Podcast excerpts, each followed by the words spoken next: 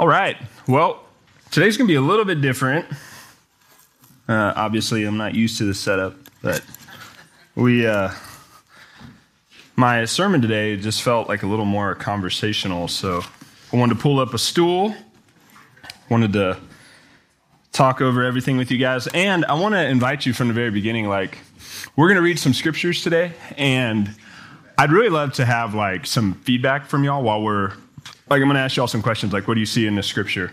And if you excuse me, if you have something you see that you want to share, just shout it out. That would be cool. You know, I kind of want to make it like I said a little more conversational. Um, and so I'm going to start out with a question I'd really love just some shouted out answers. If you were going to plant a church, and Scott can't answer because he's already done this, so he's cheating. But um, if you were going to plant a church, what would you do? Like, what would be some of the first things you feel like you would be thinking about or doing in order to get that ball rolling to plant a church? Love to hear what y'all think. Pray. Pray. Okay, what'd you say? Uh, see where you might be able to have it. Yeah, Building or whatever. cool. Pray. That was great. Whoever said that. What else? Pray more. Pray more. yeah, pray a lot. I bet Scott prayed a lot when he planted this church. All right, what else? Find some people. Find some people. That's right. Yeah. This is the church of myself. Welcome myself. Yeah. yeah, you're going to want to have some people. So you might like evangelize, you know, or just invite friends that, you know, yeah, like, what'd you say? Kool-Aid involved somewhere when you do it. Kool Aid. Uh, yeah, you know, I'm not sure I want to go to your church, Brad, but the Kool Aid Church.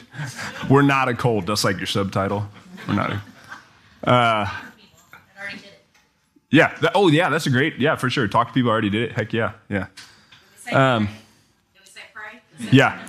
Yeah. I think someone's mentioned that once or twice. So. Yeah. Um,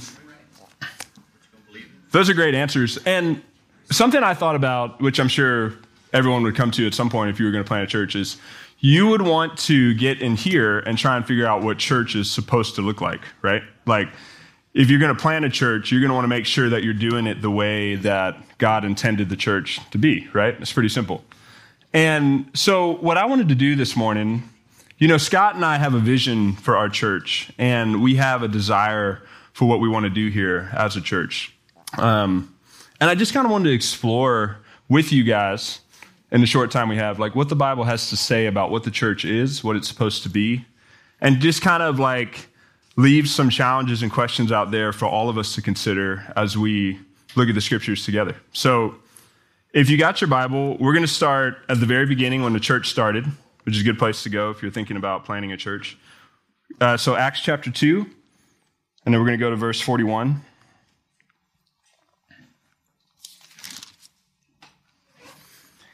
And uh, be paying attention as we read, if you will, because my next question is going to be what do you see in this picture of this infant, pure church at the very beginning? Oh, thank you. I forgot about that. I'm like, I'm to do the clicker, and then I forgot the clicker. Yeah. So, um, so, so as we read, whatever stands out to you that you see was kind of like in the beginning in the church, like that was important to them, be ready to be ready to share that. So we'll start in verse 41. And it says,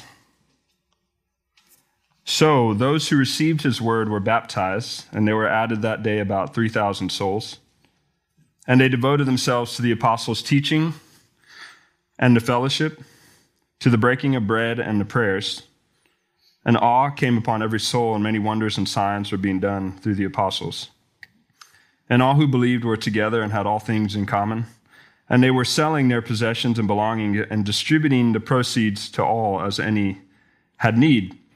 And day by day, attending the temple together and breaking bread in their homes, they received their food with glad and generous hearts, praising God, having favor with all the people. And the Lord added to their number day by day those who were being saved. Really cool little picture there. All right, so what do you see? What are some things that stand out to you about this early church? Did a lot of eating. What? There was a lot of eating. Oh, yeah, they liked eating. I know. I'm like, man, we need to eat more in our church. Yeah, they were eating bread day by day in the houses. Yeah. Hey, I'm a little bit deaf, so if you shout out, do me a favor and just shout real loud because I'm going to be like, what? What? So, okay. But yes, yeah, they love food. All right, what else? They were together. They were together. Yeah, that's huge, for sure. At the beginning of 42, it says they devoted themselves Yes, to everything that follows. The- right. That's a big thing. Yeah, Devoted right. It was like what something they really prioritized. Yeah, for sure. That's huge. You guys are hitting all the things I had. What else? They prayed together. They prayed together. Yeah. hmm So let's look at this. You guys are doing really great. So the first thing you see at the top is that everyone who is a believer was baptized, right? Just like Samantha was baptized not too long ago. And I was thinking about this as I was preparing. Like, think about back then. Like, back then, they didn't have running water, right? So, uh, so much happened at the water sources in the community. They bathed there, or they got water to bathe there, rather. They got water to drink there. They washed their clothes there. Like, a lot's going on. So, baptism was definitely a very public profession of faith. You don't know who in town is going to see you when you go to the river or wherever you're going to get baptized, right? So that's a big deal. So they get baptized and then they devote themselves to four things the apostles' teaching, the fellowship, breaking of bread, which I can devote myself to that, you know, like, like, yeah, and, and the prayers, right? Okay. And then everyone who believed had everything in common. So in, in verse 4, it talks, I mean, in chapter 4, um, it talks about that nobody said anything he had was his own, which is crazy, very anti American, right? But that, like, nobody said anything they owned actually was theirs. It was the churches, it was the bodies. And the people who had property, they sold it to make sure that everybody had enough. Now, it doesn't mean everyone sold their property, but it was like if somebody in the church has a need, and I have some extra property I could sell. Well, I'll sell this and make sure they don't have a need instead of just holding on to this for myself. Pretty crazy. And then this is a big one. So they met together. I think Brad said this. And notice that it says they met day by day, okay? Breaking bread in the homes. Now, this is. Um, this is a big deal because, well, we'll get to this in a little while, but the fact that they were able to meet together and do it day by day and meet in each other's homes is a big deal. And there's actually like some challenges we face nowadays because our society is so different than back then. But we'll get to that in a little bit.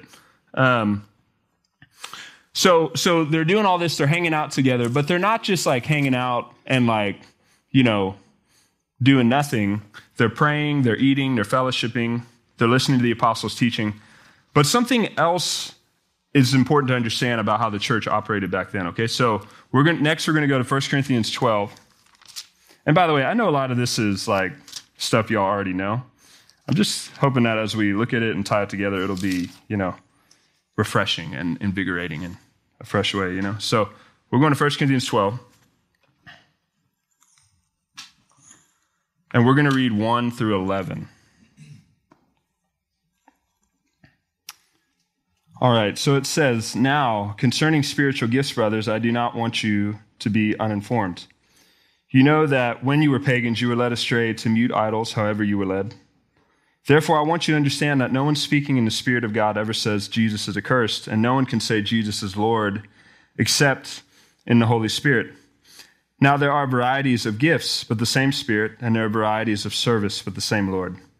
And there are a variety of activities, but it's the same God who empowers them all in everyone. To each is given a manifestation of the Spirit for the common good. To one is given through the Spirit the utterance of wisdom, to another the utterance of knowledge, according to the same Spirit.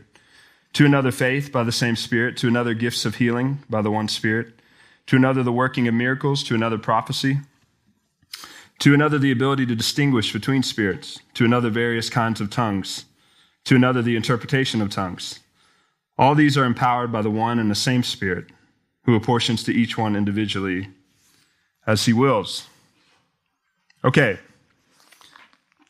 There's a lot in this passage, and not everything we're going to cover right now, but I'd be interested just to hear real fast what stands out to you from this passage, just in our brief read over of it. It all comes from God. What? It all comes from God. It all comes from God. Absolutely. Yeah, that's cool. Not one person's going to get all of the blessing. Sorry, what? Not one individual's going to get all of the gifts. Yeah. Mm-hmm. Cool. One thing that was obviously very important to the early church was the gifts that the Spirit had given when Jesus ascended.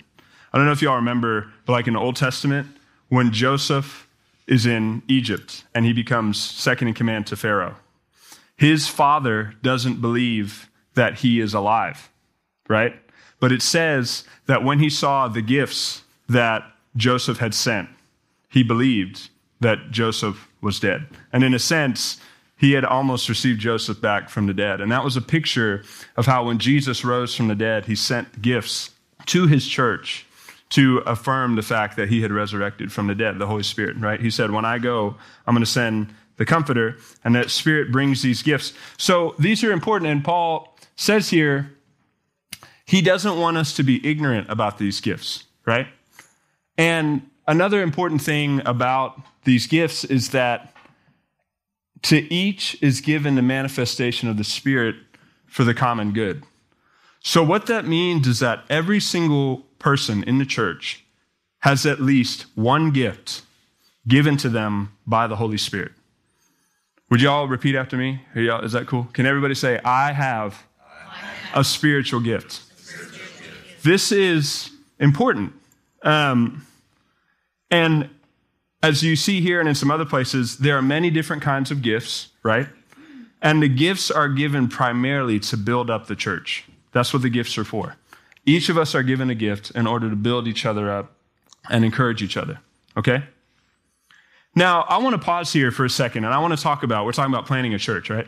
I want to talk about the challenges we face already in looking at what the Bible has to say about the church and trying to figure out how to implement it in America, okay? So, like, first of all, we have the challenge of distance and time, right? So, like, we have a lot more distractions now than we ever had before. Back then, life was a lot simpler, a lot slower, just by the nature of having to do things by hand and all of that. Now we have TV, we have internet, we have fast cars and all of that. We have such busy lives, so much distraction. But more than that, modern technology has made it possible, which is great for someone who lives an hour, two people who live an hour away from each other to go to the same church. But back then, the reason they were able to meet day by day and in each other's homes is because they all lived in the same town. Like Paul writes a church, Paul writes a letter to the church at Ephesus, and he writes a letter to the church at Corinth. Like these are people who lived in Corinth or lived in Ephesus, and they went to church together because they were Christians in the same town. Uh, now Sean lives in Katy. I live in Willis. That's about as far away from each other as you can get, and we go to the same church. And that's awesome, but the challenge with that is when you live so far away from people, how do you work a full time job and meet more than once or twice a week and still like keep your sanity, you know, and not be overextended? Like it's difficult to copy what they were doing because they were in the same town. So everybody goes to work, and then when they're off work, they're not like sitting and watching TV. They're getting together with the other believers. They're eating together. It's like, hey, we're going over to this guy's house tonight. We're going to eat. We're going to hang out over there. Everyone goes home, goes to sleep, works again, get back together at someone else's house, you know? They're fellowshipping day by day in the synagogue, in each other's homes. And that is very difficult for us to copy because we live so far apart. Life is so busy and different nowadays. It's a challenge, you know? This is a challenge we face in a church. And then you add on top of that that there is a lot of confusion nowadays about what are spiritual gifts. Like if I were to ask you, what is your spiritual gift? How many of you would feel confident that you know what your spiritual gift is? And I think a lot of us would feel like we have no idea, right? Or we might have an idea, but we're not totally sure, you know? And, and, and there's been a lot of confusion about what are the spiritual gifts. And I feel like a lot of the teaching you find nowadays goes, this is just my personal opinion, you may disagree, but I feel like it goes often to one extreme or the other. Either people say, yeah, all the gifts are here, and they focus like hardcore on the spiritual gifts, but then they'll start like doing stuff that's not in the Bible. You know, like this thing gets me. And, and I'm not trying to dog in any churches, I'm just expressing to you as a pastor the challenges we face. But like, the, there's a, a whole section in 1 Corinthians 14 where Paul says you shouldn't speak in tongues out loud together if there's no one to interpret. because if an unbeliever walks in, he's going to think you're crazy, right? But there are churches nowadays that embrace the gifts, and everybody will be in the congregation speaking in tongues or whatever. And I walked into those churches and I'm like, are these people crazy? it's like, it's like, it's exactly what the Bible said. And, uh, and, and so I feel like sometimes people embrace the gifts, but they go outside of the scripture. But then there's the other extreme where it's like people only think that the gifts, the only gifts that are still here are the ones that aren't too supernatural, right? So it's like the gift of mercy, the gift of hospitality, the gift of leadership, like that's cool. Those are still here. But the gift of tongues, the gift of healing, you know, those are out because, and, and, and, and there's no scriptural basis for that either, to be honest. Like, People, I've listened to why people think that, and it's not in here. God didn't say, hey, I'm going to send you these gifts, but don't worry, only half of them are going to be around for a while, and then I'm going to take those away. He didn't say that anywhere in here. Paul didn't say, hey, the really weird ones that are kind of hard to understand, don't worry, those won't be around for long, and then we'll have normal gifts. Like, there's no reason to biblically believe those gifts are gone, right? So it's a challenge for us as pastors and for someone who's trying to start a church to know how do we encourage and teach on the spiritual gifts? How do we develop fellowship together that's meaningful and intimate when we live so far apart and we struggle to meet more than one or two days a week, right? And so, what I think has happened in part because of these difficulties is when we do meet, we focus on the thing that is easiest to understand, which is the teaching, right? And so usually when people meet once or twice a week, the meeting is focused on the teacher or the pastor sharing, which is biblical, and that's important, right? But what has happened it is it has begun to happen to the neglect of the church, of everyone in the church recognizing and embracing their role, their importance, and their spiritual gifts in the body. And it's a challenge. Like, I don't, I'm not about to sit here and give you all all the answers to this this is something I'm wrestling with and trying to figure out, you know? I will have some things for us to do at the end, but, you know, it's difficult to know how do we encourage everyone to step into their spiritual gifts? How do we get away from the consumer mindset where people are just coming to hear a message and they really want to begin to invest like God intended us to? It's not easy. We'll, we'll talk a little bit more about that later. But one analogy I wanted to give you is like, Imagine that your dad gave you a gift, but you never opened it. The question would be, why didn't you open the gift? You know? You know it's a good gift. Why didn't you open it? And well, the reason would uh, the reasons I could think of is either you don't really believe you he gave you a gift. You're not looking for your gift because you don't believe he gave it to you. Or you don't believe the gift is important enough to look at or you just don't really want the gift, right? Like those are kind of the three things I thought about. If someone gave you a gift and you never open it, never look at it, either you don't really believe it's a gift or um, you don't believe it's that important, you don't believe it's important enough to open, or you don't really care about it, you know? And I think that's what's kind of happened with spiritual gifts. A lot of us either don't believe God has given us a gift, or we don't think it's important enough to really figure out what it is, even if we do believe He's given us a gift, or we just don't really care about it. It's not on our radar, right? And that's a shame. And I think that's something God does not want us to do. I think He wants us to care about our gifts. Now, okay, so we've talked about how they met together, we've talked about the spiritual gifts. I want to talk about another aspect of the church that's important. So go with me to Ephesians chapter 4. So, in addition to the gifts, God gave some special servant roles to the church. He's picked certain people to be a special type of servant in the church. And again, I'd, we're going to read this passage, and I'd really like for clicker on. All right, cool. I'd really like for you guys to, to see what stands out to you. I'd love to hear what you have to say. So we're going to start in chapter 4, verse 7. Ephesians chapter 4, verse 7 says, But grace was given to each one of us according to the measure of Christ's gift. Therefore it says, When he ascended on high, he led a host of captives and he gave gifts to men. And saying he ascended, what does it mean but that he also descended into the lower regions of the earth? He who descended is the same, is the one who also ascended far above all the heavens that he might fill all things.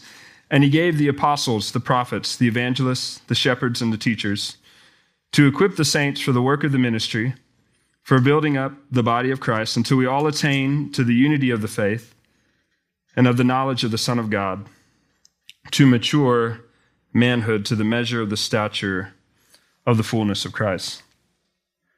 Okay, what stands out to you about that? That he descended. What? that he descended to the, the depths of the earth before he ascended. Cool, yeah.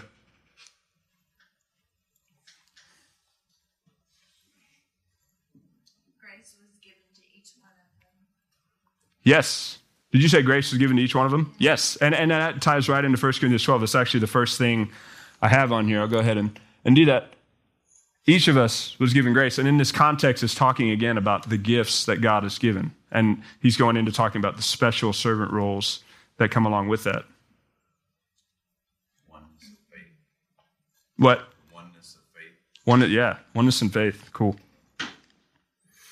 Thank you guys for engaging. I, I love hearing what y'all have this, what stands out to y'all about this stuff. So, yeah, so thank you. You got my first one. Grace is given to each one of us according to the measure of Christ's gift. Okay? And in that grace, God has given certain people a gifting, a calling, an ability to fill a special servant role. Okay? And these special roles are the apostles, the prophets, the evangelists, the shepherds, and the teachers. Okay? Now, we're not going to spend time uh, uh, diving into each of these roles, but the point is, is that these roles are meant to serve the church. They're a special way of serving the church. The evangelist has a special way it serves the church. The apostles have a special way they serve the church. Okay? And I would like you guys, why did God give these special roles to the church? What does it say? To equip the saints for the work of ministry. To equip, perfect, yes.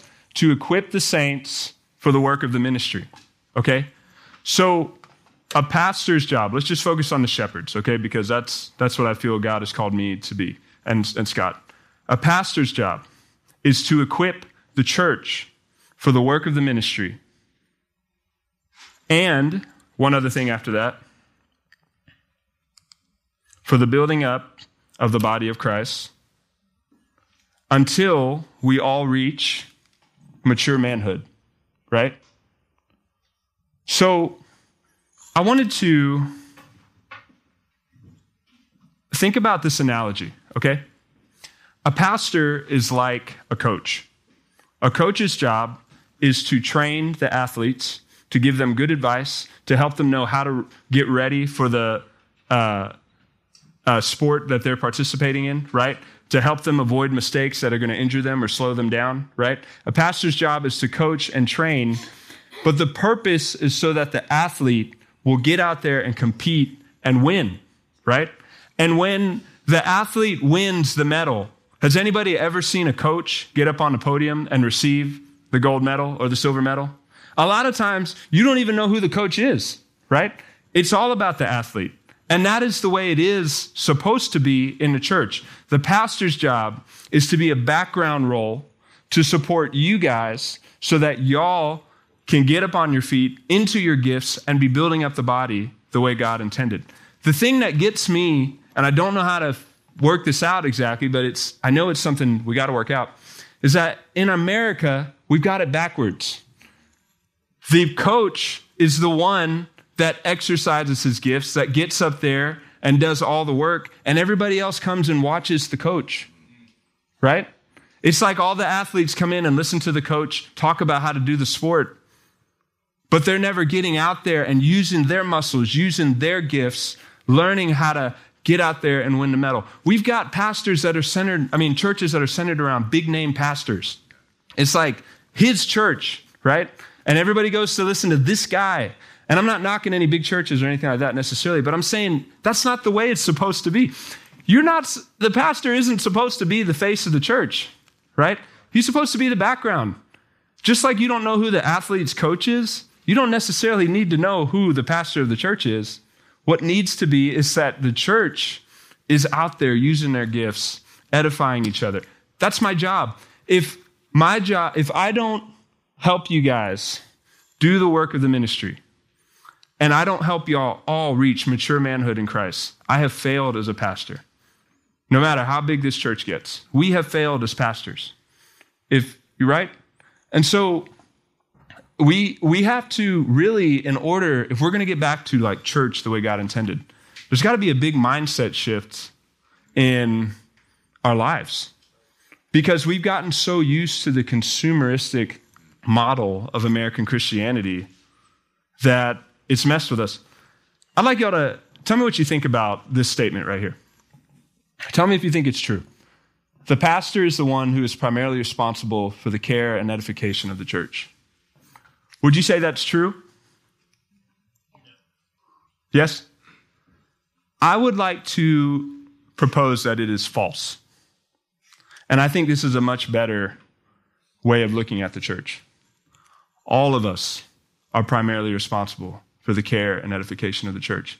The pastor has a special place to play, but that is not superseding the care that you should have for the church. It's not like the pastor's up here and he really cares about the church and then here's everybody else. It's everybody cares about the church. And some of us are called to serve in certain ways as evangelists or teachers or pastors. But just because you're not an evangelist or a teacher or a pastor doesn't mean you don't have gifts and doesn't mean you shouldn't care about the church just as much as a pastor does. That's what you see in the Bible is that everybody cared. Uh, We're going to we're going to read about it right now. I want you to go to 1 Corinthians 14 and look at the the difference of the way they met together when they met day by day of some of what we experience. 1 Corinthians 14 and we're going to be starting in verse 26.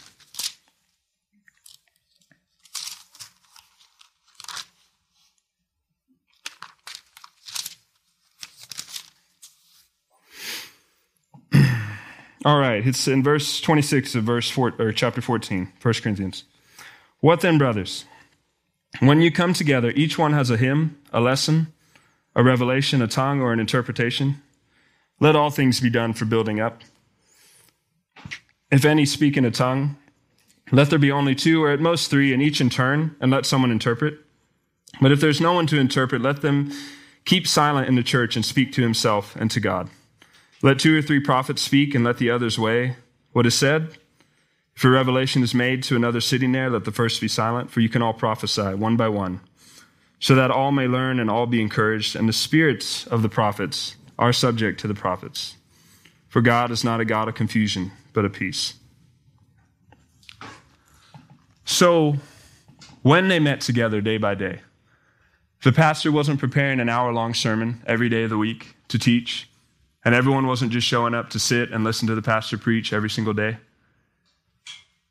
They got together, they ate, they celebrated the Lord's Supper, and then they shared their gifts with each other to encourage each other.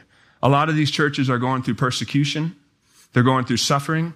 And imagine how encouraging it is to be able to get together with your brothers and sisters and hear what God has shown so and so, and hear a song that God gave to so and so, hear a revelation that somebody found in the scripture, right? Like everybody was encouraging each other. And the pastor's job in here was to be a part of weighing what was said, as far as I can, as far as I can tell. You notice that you don't see the pastor in here anywhere, except for maybe in that part where it talks about weighing what is said. There's not like when you get together, everybody sit in the in the aisles and listen to the pastor preach. When you get together, all of you have something to share. So much so that Paul just said, Hey, look, I know everyone's got something to share because God given all of you gifts. Let's just make sure it's done decently and in order. Nobody gets offended. Everybody has time to share. You know, that'd be cool. Man, I wish we had that problem in our churches today, you know? But I think we have gotten too used to being consumeristic. All of us in here, I think without exception, have grown up going to church and listening to someone else use their gifts, being fed, and never being really, uh, maybe I shouldn't exaggerate, but a lot of us haven't really probably been often challenged to figure out what are our gifts and how do we contribute to the church, you know? And you know, I want to tell y'all right now, like, I don't have all the answers. I don't know how to encourage each of you to figure out what your gifts are. I don't know how it's supposed to look for us to meet in such a way where we can all use our gifts. You know, that's something we are trying to figure out, Scott and I. But the thing that I do know is, first of all, it's not my job to have all the answers. If we as a church really want to use God's gifts that He's given us and be the church that He wants us to be, He will show all of us how to do it, right? This can't be something that just Scott and I want for our church. There has to be a hunger in all of us that we want to step into the gifts and the calling that God has given us, whatever that looks like, you know? We can't, this can't be a top down thing where Scott and I are like, y'all figure out your gifts. You got to want it for yourself. And so, my prayer with this sermon is that, like, just by looking at this, at least in some of us, there might be a hunger stirred, like, God, I don't want to be a part of a church that's not everything you want it to be. And I don't want to be a church goer that's not everything you want me to be.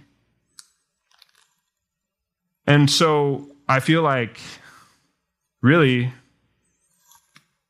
what I had to say was like, I really want to encourage everyone to pray and ask God, God, what does it look like for me to step into my calling in the church and really serve my church with my gifts? What does that look like for me to pray?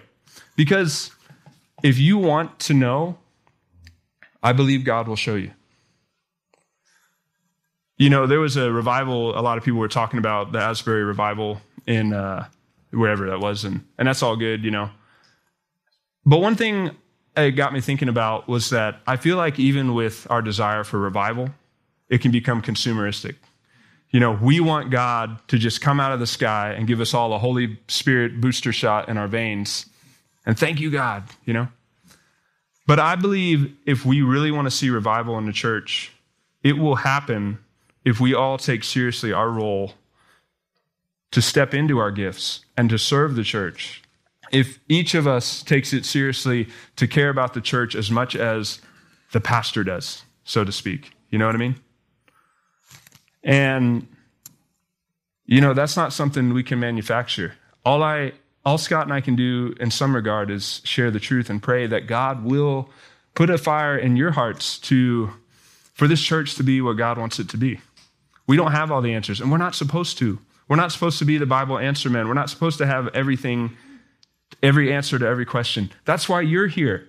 God gave you gifts because we can't do it without you, right? Without you, this church is not complete. We need you. We need all of us. So I just want to encourage you to pray and for yourself personally. And if there are some of us who really do feel a fire for this, like maybe we should get together and pray together and talk about what does it look like for all of us to use our gifts? How do we step into that? You know? Um, I don't know. But I really believe this is what God wants for us. And so I hope that will be something that resonates with you.